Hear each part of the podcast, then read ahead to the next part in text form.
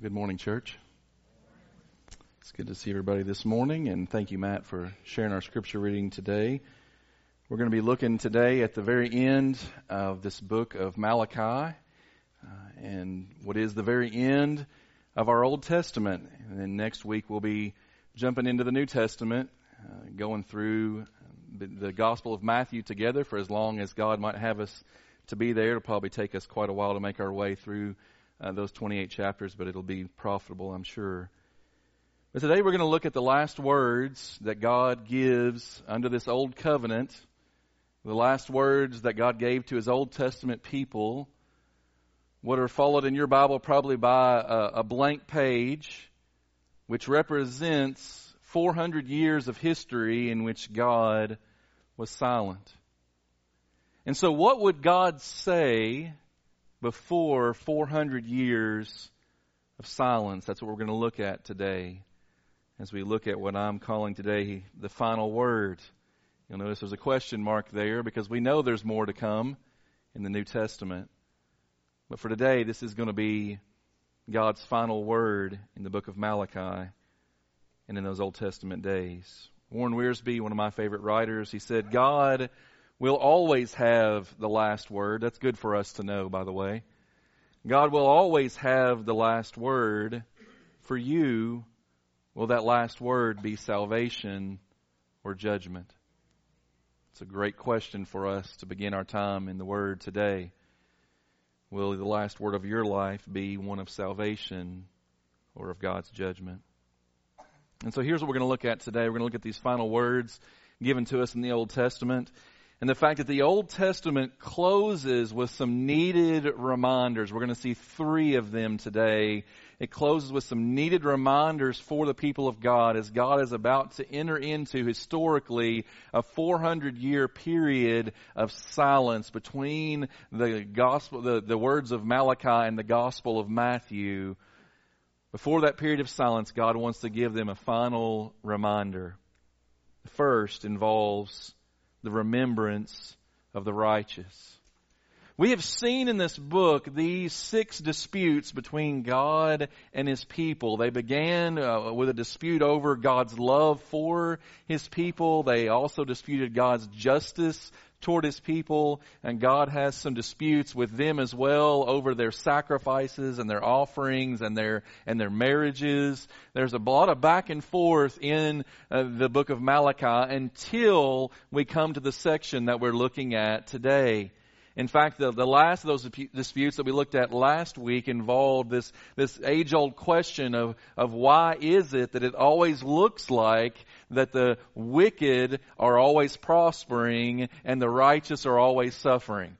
That, that's the nature of a sin broken world, but God's people have always wrestled with that. We wrestle eh, about that even today. Why does it look like those who are living contrary to God's ways always look like they're doing really well, and those who look like they're trying to live according to God's ways always seem to be having a hard go of it?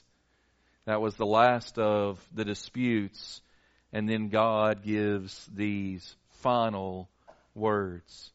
He speaks here about this book of remembrance. We see in, in many places in Scripture God writing books. In fact, we know that God loves books because He has given us a book. God didn't send us a text message. God did not make a Facebook post.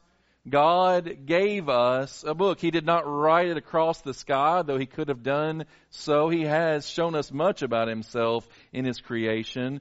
But God has shown His love for books, and in particular, one book that many of us hold in our hands His holy word.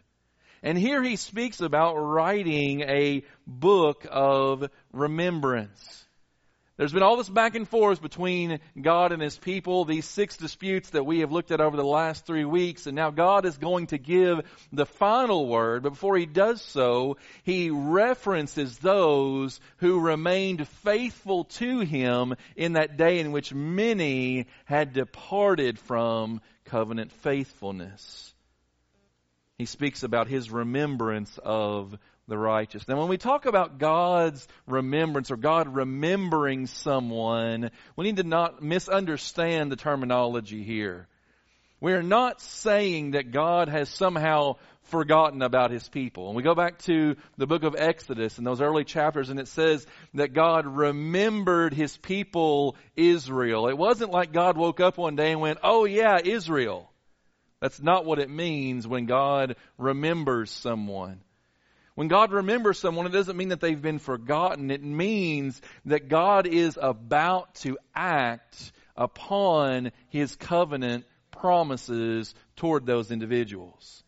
So when he says that God remembered them, it rem- means that he was getting ready to deliver them in Moses' day from their slavery in Egypt. And the same thing is happening here.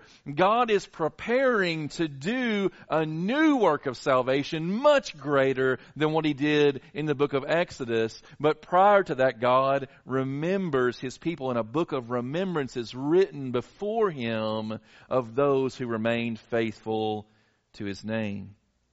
And so it says, and those who feared the Lord spoke with one another and the Lord paid attention. He heard them, and this book of remembrance was written before him of those who feared the Lord and esteemed his name.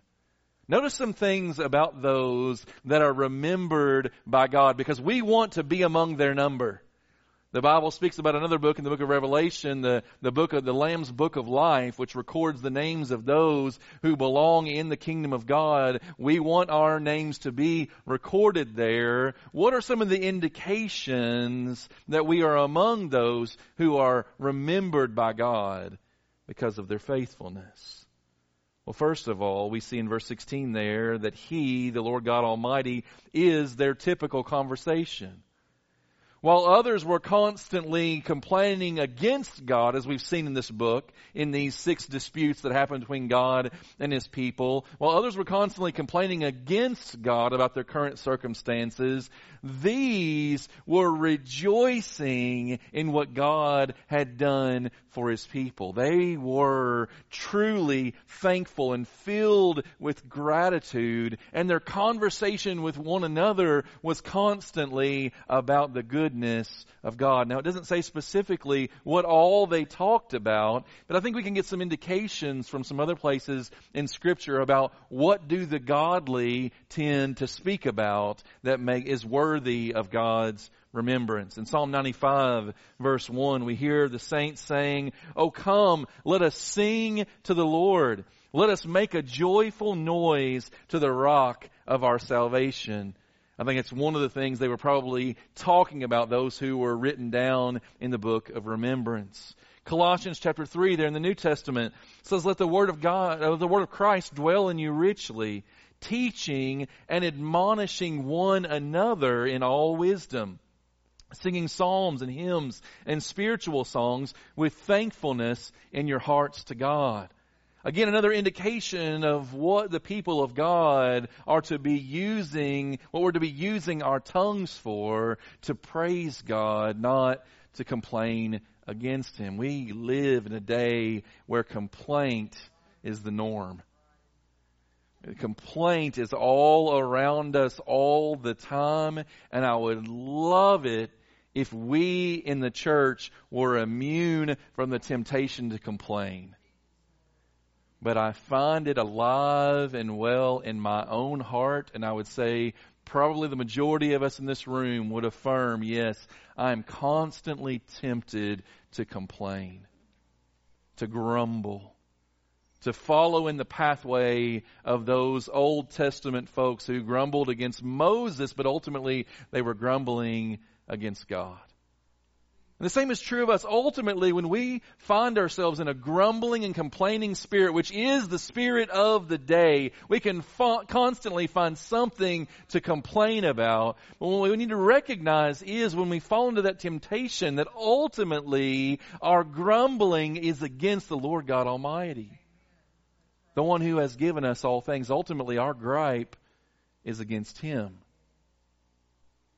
But here, these righteous were not grumbling against God. They were expressing their gratitude for God and what He had done for them. May the same be true of us. Now, while he was their typical conversation and praise and thanks being given unto him, there's also this truth in verse 17 that they are his treasured possession. And this is special language here. Uh, there's a scripture over in Second Chronicles that, that talks about King David and the treasures that he had amassed during his kingdom and all of the gold and all of the silver. And then it speaks about, it uses the same Hebrew word as is used here when it talks about that he had other, even beyond the gold and the silver, that he had other special possessions, treasures that he had amassed that were near and dear to his heart. And the Bible here is indicating that that is how God feels about his own people. That we are his treasured possession. They shall be mine, says the Lord of hosts, in the day when I make up my treasured possession, and I will spare them as a man spares his son who serves him. The Bible speaks about us being the treasured possession of God in several places. Let's look at just a couple of them. Deuteronomy chapter 7. In those final words of Moses as he is preparing to go and be with the Lord, he's writing these things down for the people and he says to them, You are a people holy to the Lord your God. You're a set apart people. The Lord your God has chosen you to be a people for what? For His treasured possession. Out of all the peoples who are on the face of the earth, he's speaking to Israel here and he's saying, out of all the peoples on the face of the earth, you're not the mightiest, you're not the best looking, you're not the most well educated, eh, you're not the strongest, there's no attribute in you that would cause God to show you this special grace and favor, and yet God has chosen you by his grace to be not just a possession of his, but his treasured possession, his jewel, if you will is what it's saying. The same idea in the New Testament written toward the New Testament church. You are a chosen race, a royal priesthood, a holy nation, a people for his own possession that you may proclaim the excellencies of him who called you out of darkness and into his marvelous light. People of God, this is where we find our worth. We do not find our worth in our personal accomplishments.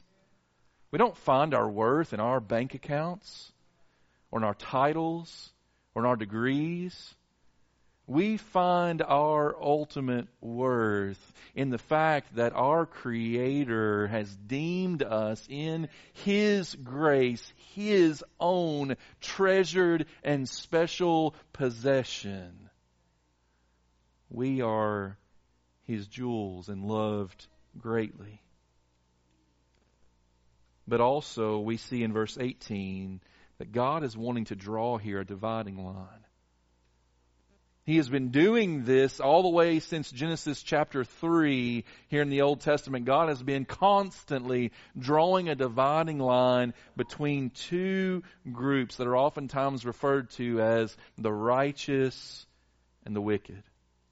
And in verse 18, then, he says, Then once more you shall see the distinction between the righteous and the wicked. You'll see the dividing line, the difference between the righteous and the wicked, between the one who serves God and the one who does not serve Him. And this, this verse in and of itself really called out from my heart a question this week. As I was preparing this message, I just began to, to ask the Lord, show us, Lord, what is the true distinction between the righteous and the wicked? Because I'm going to tell you, church, even in the body of Christ, there is a temptation to get this wrong. That we might misunderstand what the true distinction between the righteous and the wicked is. And let me say to us very clearly today, the true distinction between the righteous and the wicked is not what party you vote for on election day.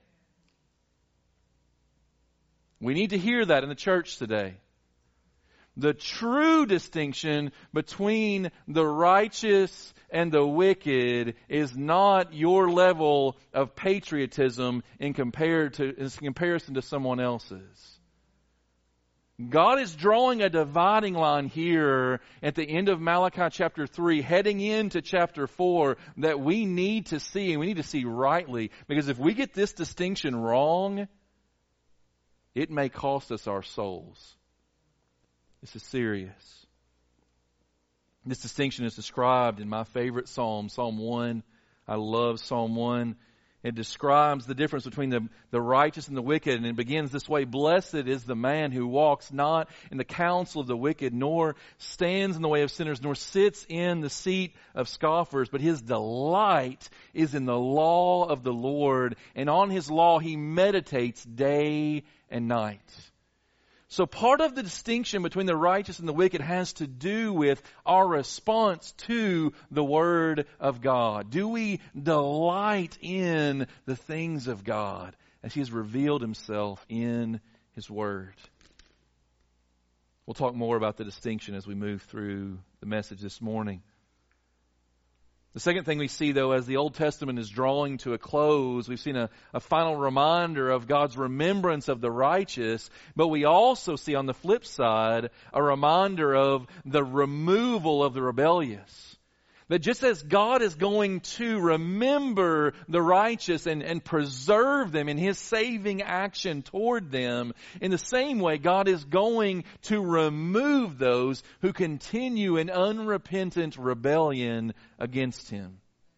He speaks about three times in these verses this thing called the day. Look at verse 1.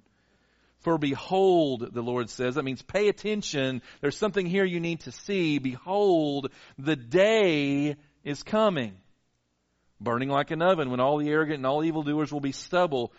The day that is coming shall set them ablaze, says the Lord of hosts, that it will leave them neither root nor branch.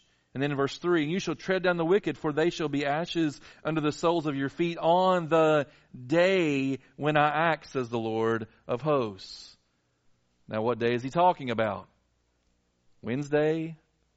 Thursday? What, what, what day is this that we, we need to know what day is the Lord speaking of? And he is talking about this thing that we see all throughout the Old Testament called the day of the Lord.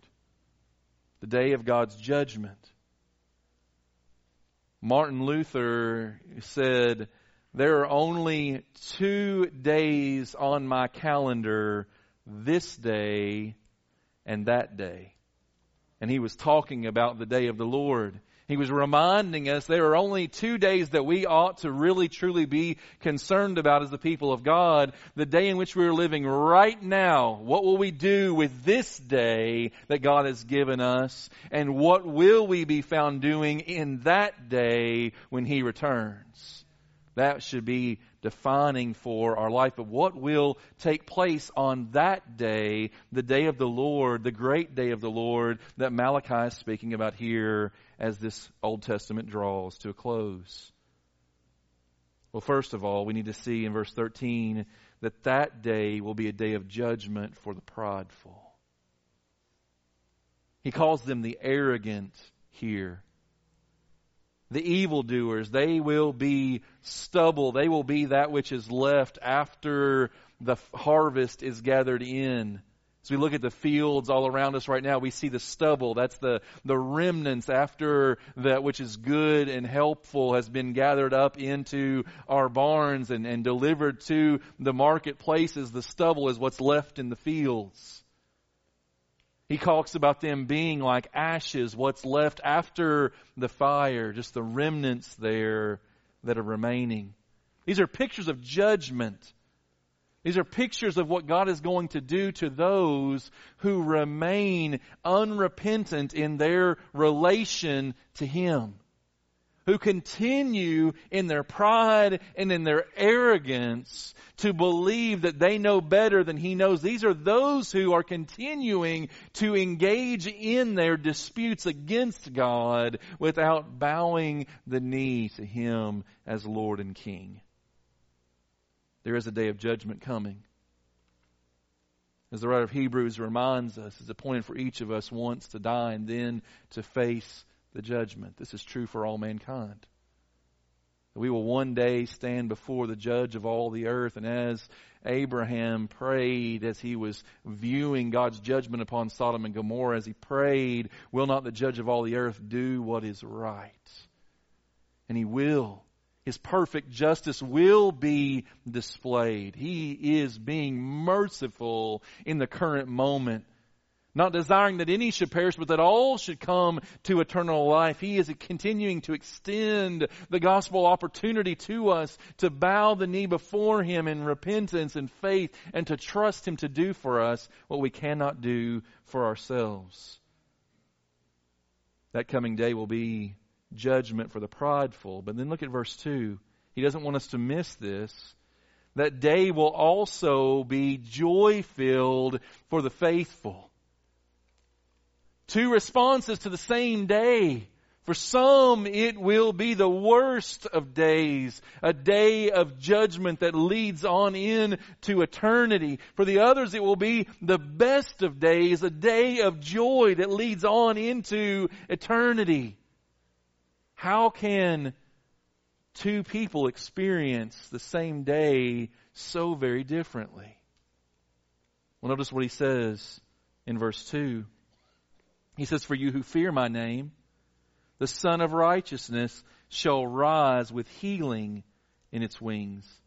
And you shall go out leaping like calves from the stall. By the way, that phrase, leaping like calves from the stall, it was a, a, common practice among the Israelites that they would often put their, their calves in a pen through the duration of the winter lest they get out and be harmed by by some kind of wild animals or or lest they freeze to death. They would actually keep them oftentimes pinned up all winter long, and you can imagine the joy of those calves as they were released out into the field for the first time in the spring. He's saying that's the picture of what it'll be like for my people on that day, having been released from the winter of this sin broken world, having been given full and complete freedom from sin and death and hell and the grave, what joy will there be for the people of God? We'll go out leaping like calves from the stall. He speaks about the Sun of righteousness, not the S-O-N, though I think it is a reference to him, but the S-U-N, Sun of righteousness. And it causes us to consider for a moment the nature of the life giving sun in our own solar system. He's, he's giving here a picture to us of what the day of the Lord is going to be like as we consider the sun. Our sun gives life to this planet. Without the sun, if the sun were to burn out, all life would cease to exist, the planet that we are residing upon. And yet we also know that while the sun is good and gives warmth and light and many good things, the growth of plants and, and light for our eyes, all of those things that are good that come from the sun, we also realize that the sun can also have a destructive force to it. If you were to go out today and seek to stare directly into the noonday sun, what will happen to your eyes? Death. And as we consider what happens with the sun in the, in the middle of the summer when there hasn't been rain for a few weeks and we begin to see the grass drying up and, and turning brown, what's happening? It's the effects of the sun. The sun is bringing, the same sun that brings that life is also bringing that death. And that's what he's saying here, that this day of the Lord, this day on which Christ returns, no longer as a baby in a manger, but as a victorious king, that that day for some will be life and joy and eternal peace. And for others, it will be death and judgment and eternal suffering.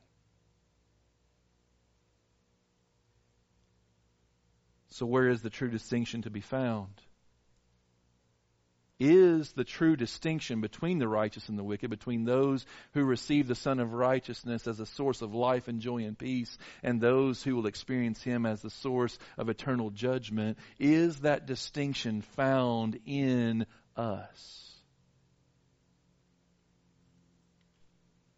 What I want you to see today, it is by no means found in us that the true distinction that he is talking about here is found firmly fixed in the faithful one in the one who would come and do for us what we could not do for ourselves. All of us were wicked and sinful and deserving of the judgment of God. And apart from what Jesus Christ came into the world to do, the perfect Son of God who became sin for us, though he had no sin of his own, apart from that, we were all facing the judgment of Almighty God. We were all facing his wrath and his condemnation. And yet God himself was drawing the dividing line.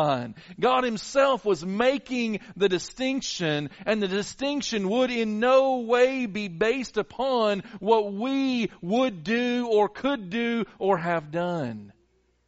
The distinction was based solely upon Christ and our response to the Son of righteousness. Again, Psalm 1, we see the distinction played out a little bit more. Verses 3 and 4, he's like a tree.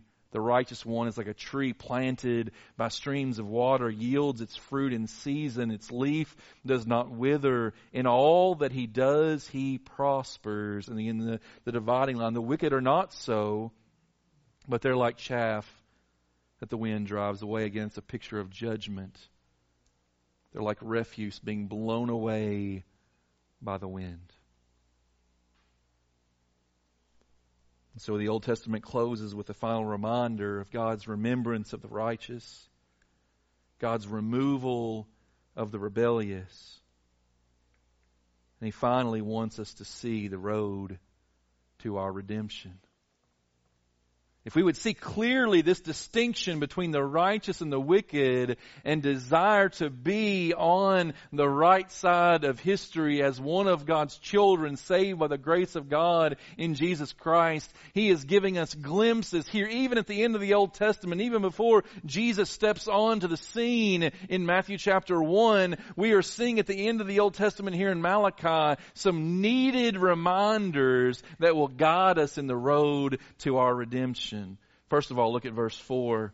He says, Remember the law of my servant Moses, the statutes and rules that I commanded him at Horeb for all Israel. He reminds them of the law here at the end of the Old Testament, the law of Moses in particular. And it causes us to consider once again what the law, what the, the, the role of the law is for us. Now, some would claim that the law has no role in the life of the New Testament believer. I think that's false. The law continues. Jesus said, I didn't come to do away with the law. I came to fulfill the law. And, and, by, and, and by application, He then enables us to fulfill the law as well, to walk according to the law, not as a means of our salvation, but as the fruit of our salvation. But what does the law do for us? First of all, the law reveals our sin and our need of a Savior. The law is good. The Bible affirms again and again the problem is not with the law of God. The problem is with our ability to keep the law. The law is that which reveals our sin and our need of a Savior. Romans 7 verse 7. Paul writes, What shall we say then? That the law is sin? By no means. That's one of the strongest negations he could use in the Greek language. By no means. Yet if it had not been for the law, I would not have known sin. What's he saying? He says, For I would not have known what it was to covet if the law had not said, You shall not covet. You see, the law brings a definition, a needed definition to sin that we might be able to see that which is rebellion against God, to see it clearly. God has graciously said, this is what rebellion looks like. And also, He has shown us this is what righteousness looks like. And the law is a, is a revelation of that. Not a means of our salvation. That can only come to us through Christ. But it is a signpost pointing us to our need for salvation. And so the law is good. But he also goes on in verse 5 to speak not just about the law, but to speak about the prophets. He has spoken about Moses, that one who represented the law of God. Now he speaks about Elijah. That one who represented all the prophets of God, these spokesmen of God that God sent to deliver his message to his people all down through the years from Moses onward. We see this long line of prophets that were given by God all the way down. What we're going to see in the beginning of the book of Matthew, we're going to meet a guy named John the Baptist. He was the last in that long line of Old Testament prophets that was coming to bring God's word to God's people. And the, prom- the prophets were continually, continually calling God's people to repent and believe. Again and again and again we see it. I could show you dozens of scriptures where the prophets were calling God's people to repent and turn back to Him in faith. But let me just show you one scripture from Acts chapter 19, speaking about the last in the long line, John the Baptist. It says, John the Baptist, John baptized with the baptism of repentance, telling the people to believe in the one who was to come after him, that is Jesus. Mark chapter 1. What does Jesus come proclaiming? Repent, for the kingdom of God is at hand. Turn from your sin and trust in your King. That's what Jesus was proclaiming. Again and again and again, the gospel, the good news of our salvation, calls us back to this place of repentance and faith. And as I've shared with you many times, this is not a one and done, like I repent and believe back here somewhere, and then I go on to live my life however I want to. That's not biblical repentance or biblical faith. It begins at a point in time, but then that continues. We continue to repent and believe until the day when our faith becomes sight, when we stand before our Creator and King. The gospel is not just that which saves us, it's also that which sanctifies us and prepares us for the glory He is preparing us for. Repentance and faith, the prophets continually calling so we see the law and the prophets. This is a summary of the whole Old Testament that's happening here at the end. He's, he's, reminding them of how the Old Testament began with the words of Moses and how the Old Testament is ending here with the prophet Malachi. And, and in the law and the prophets, the summation of all of these things. And even Moses and Elijah. I mean, consider where you see those two guys together. They are found here together at the end of the Old Testament, Moses and Elijah. Where do we see, well, who do we see Jesus meeting as he goes up on the Mount of Transfiguration? As the heavens are opened and the voice of the Father proclaims, This is my beloved Son with whom I'm well pleased, listen to him. Who are the other two guys standing there on the mountain with Jesus? It's Moses and Elijah. Now, why these two guys? I mean, there's all kinds of great Old Testament characters. Why not David? You know, why, why not Daniel? Why, why Moses and Elijah? Because, again, they represent the summation of all that God was doing in these Old Testament days, all that was going to be fulfilled in Christ. They summarize that. And many scholars even believe not only do you see them on the Mount of Transfiguration together, but if we were to fast forward to Revelation chapter 11, a day that's yet to come, we see these, these two witnesses that Revelation 11 speaks about that God sends prior to the final judgment, that these two witnesses go out into the world. There's lots of speculation about who they are, but one thing is very clear. If they're not Moses and Elijah, the things that they're doing look a whole lot like Moses and Elijah. They, they are speaking on behalf of God. They are bringing plagues. There's miracles that are taking place. There's a lot of things there that are, that are looking like those two guys in Revelation 11 may very well be Moses and Elijah.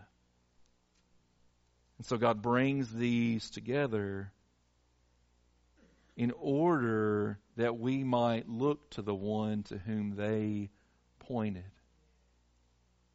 While he is closing this Old Testament with a picture of Moses and Elijah, of the law and the prophets, ultimately he's just wanting to give us a signpost to show us where to look as we're preparing to make a 400 year leap between now and next Sunday. We're going to move into the book of, Ma- of Matthew.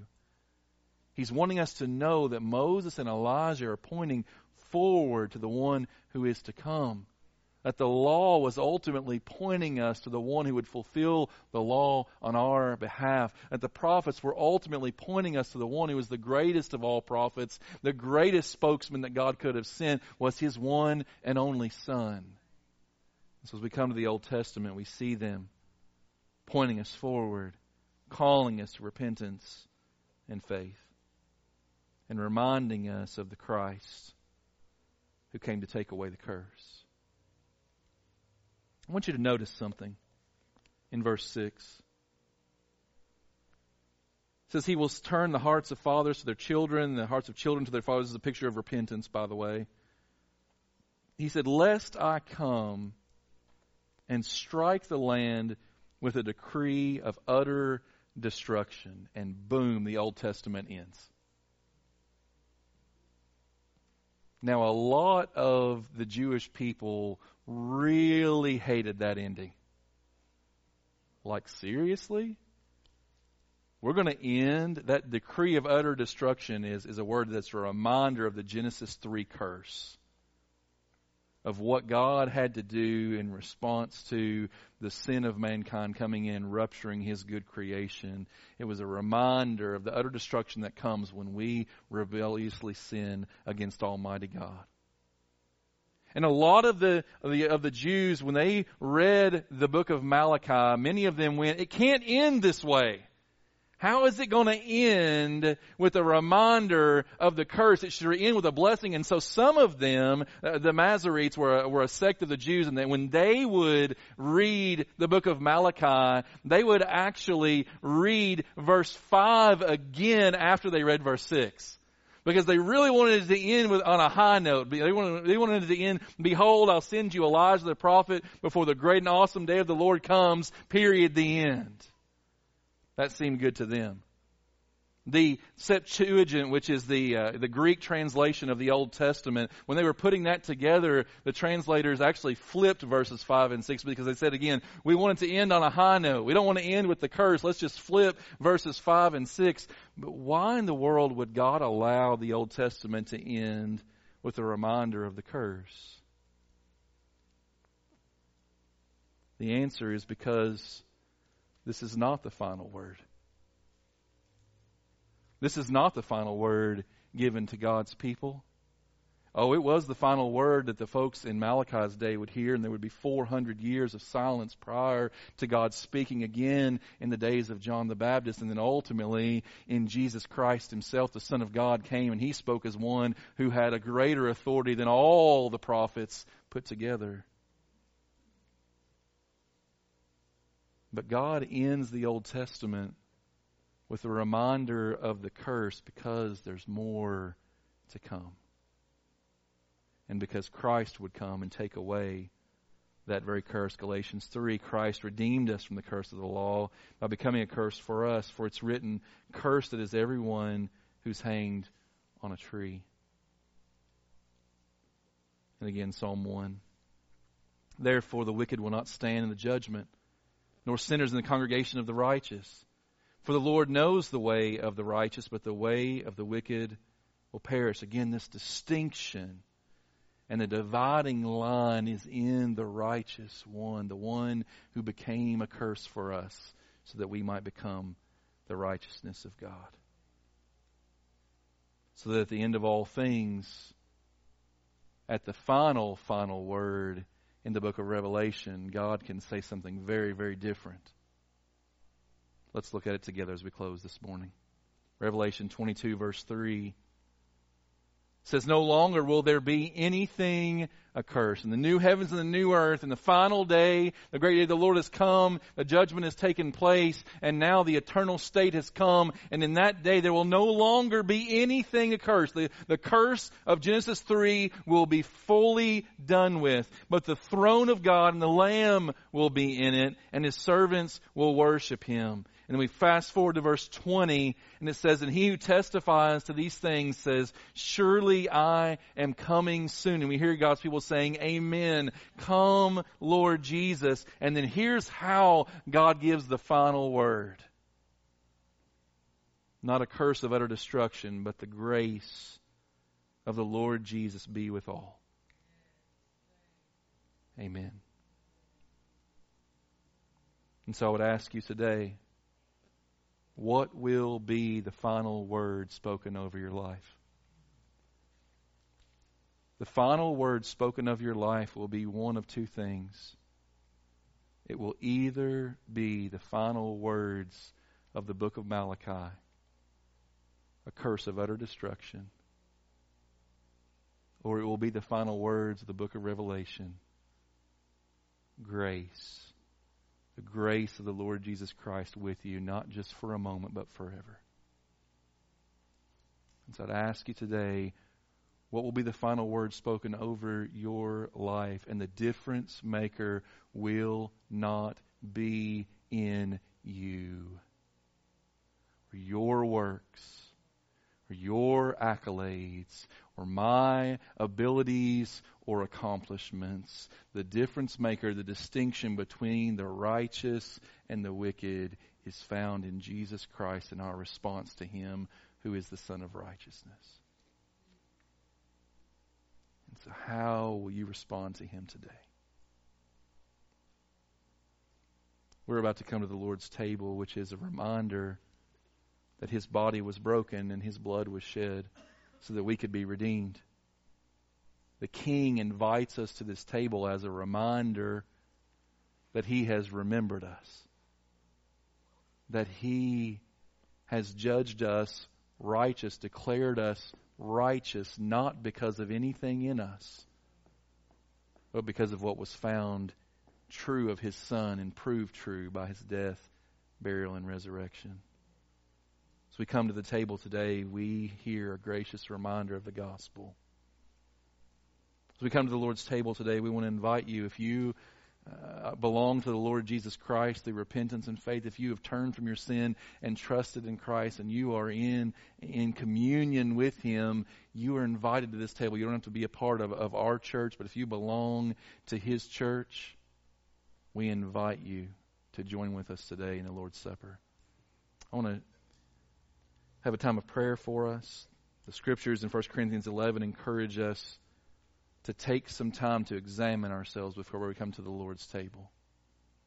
I've said many times we want to examine two primary areas. First of all, we want to examine the vertical relationship between us and God. Is there any unconfessed sin, any any unrepentant sin in your life that needs to be confessed before God? This table calls us to a place of repentance. Let there be nothing that's standing between us and God as we come to His table but it also can calls us to consider our horizontal relationships with one another.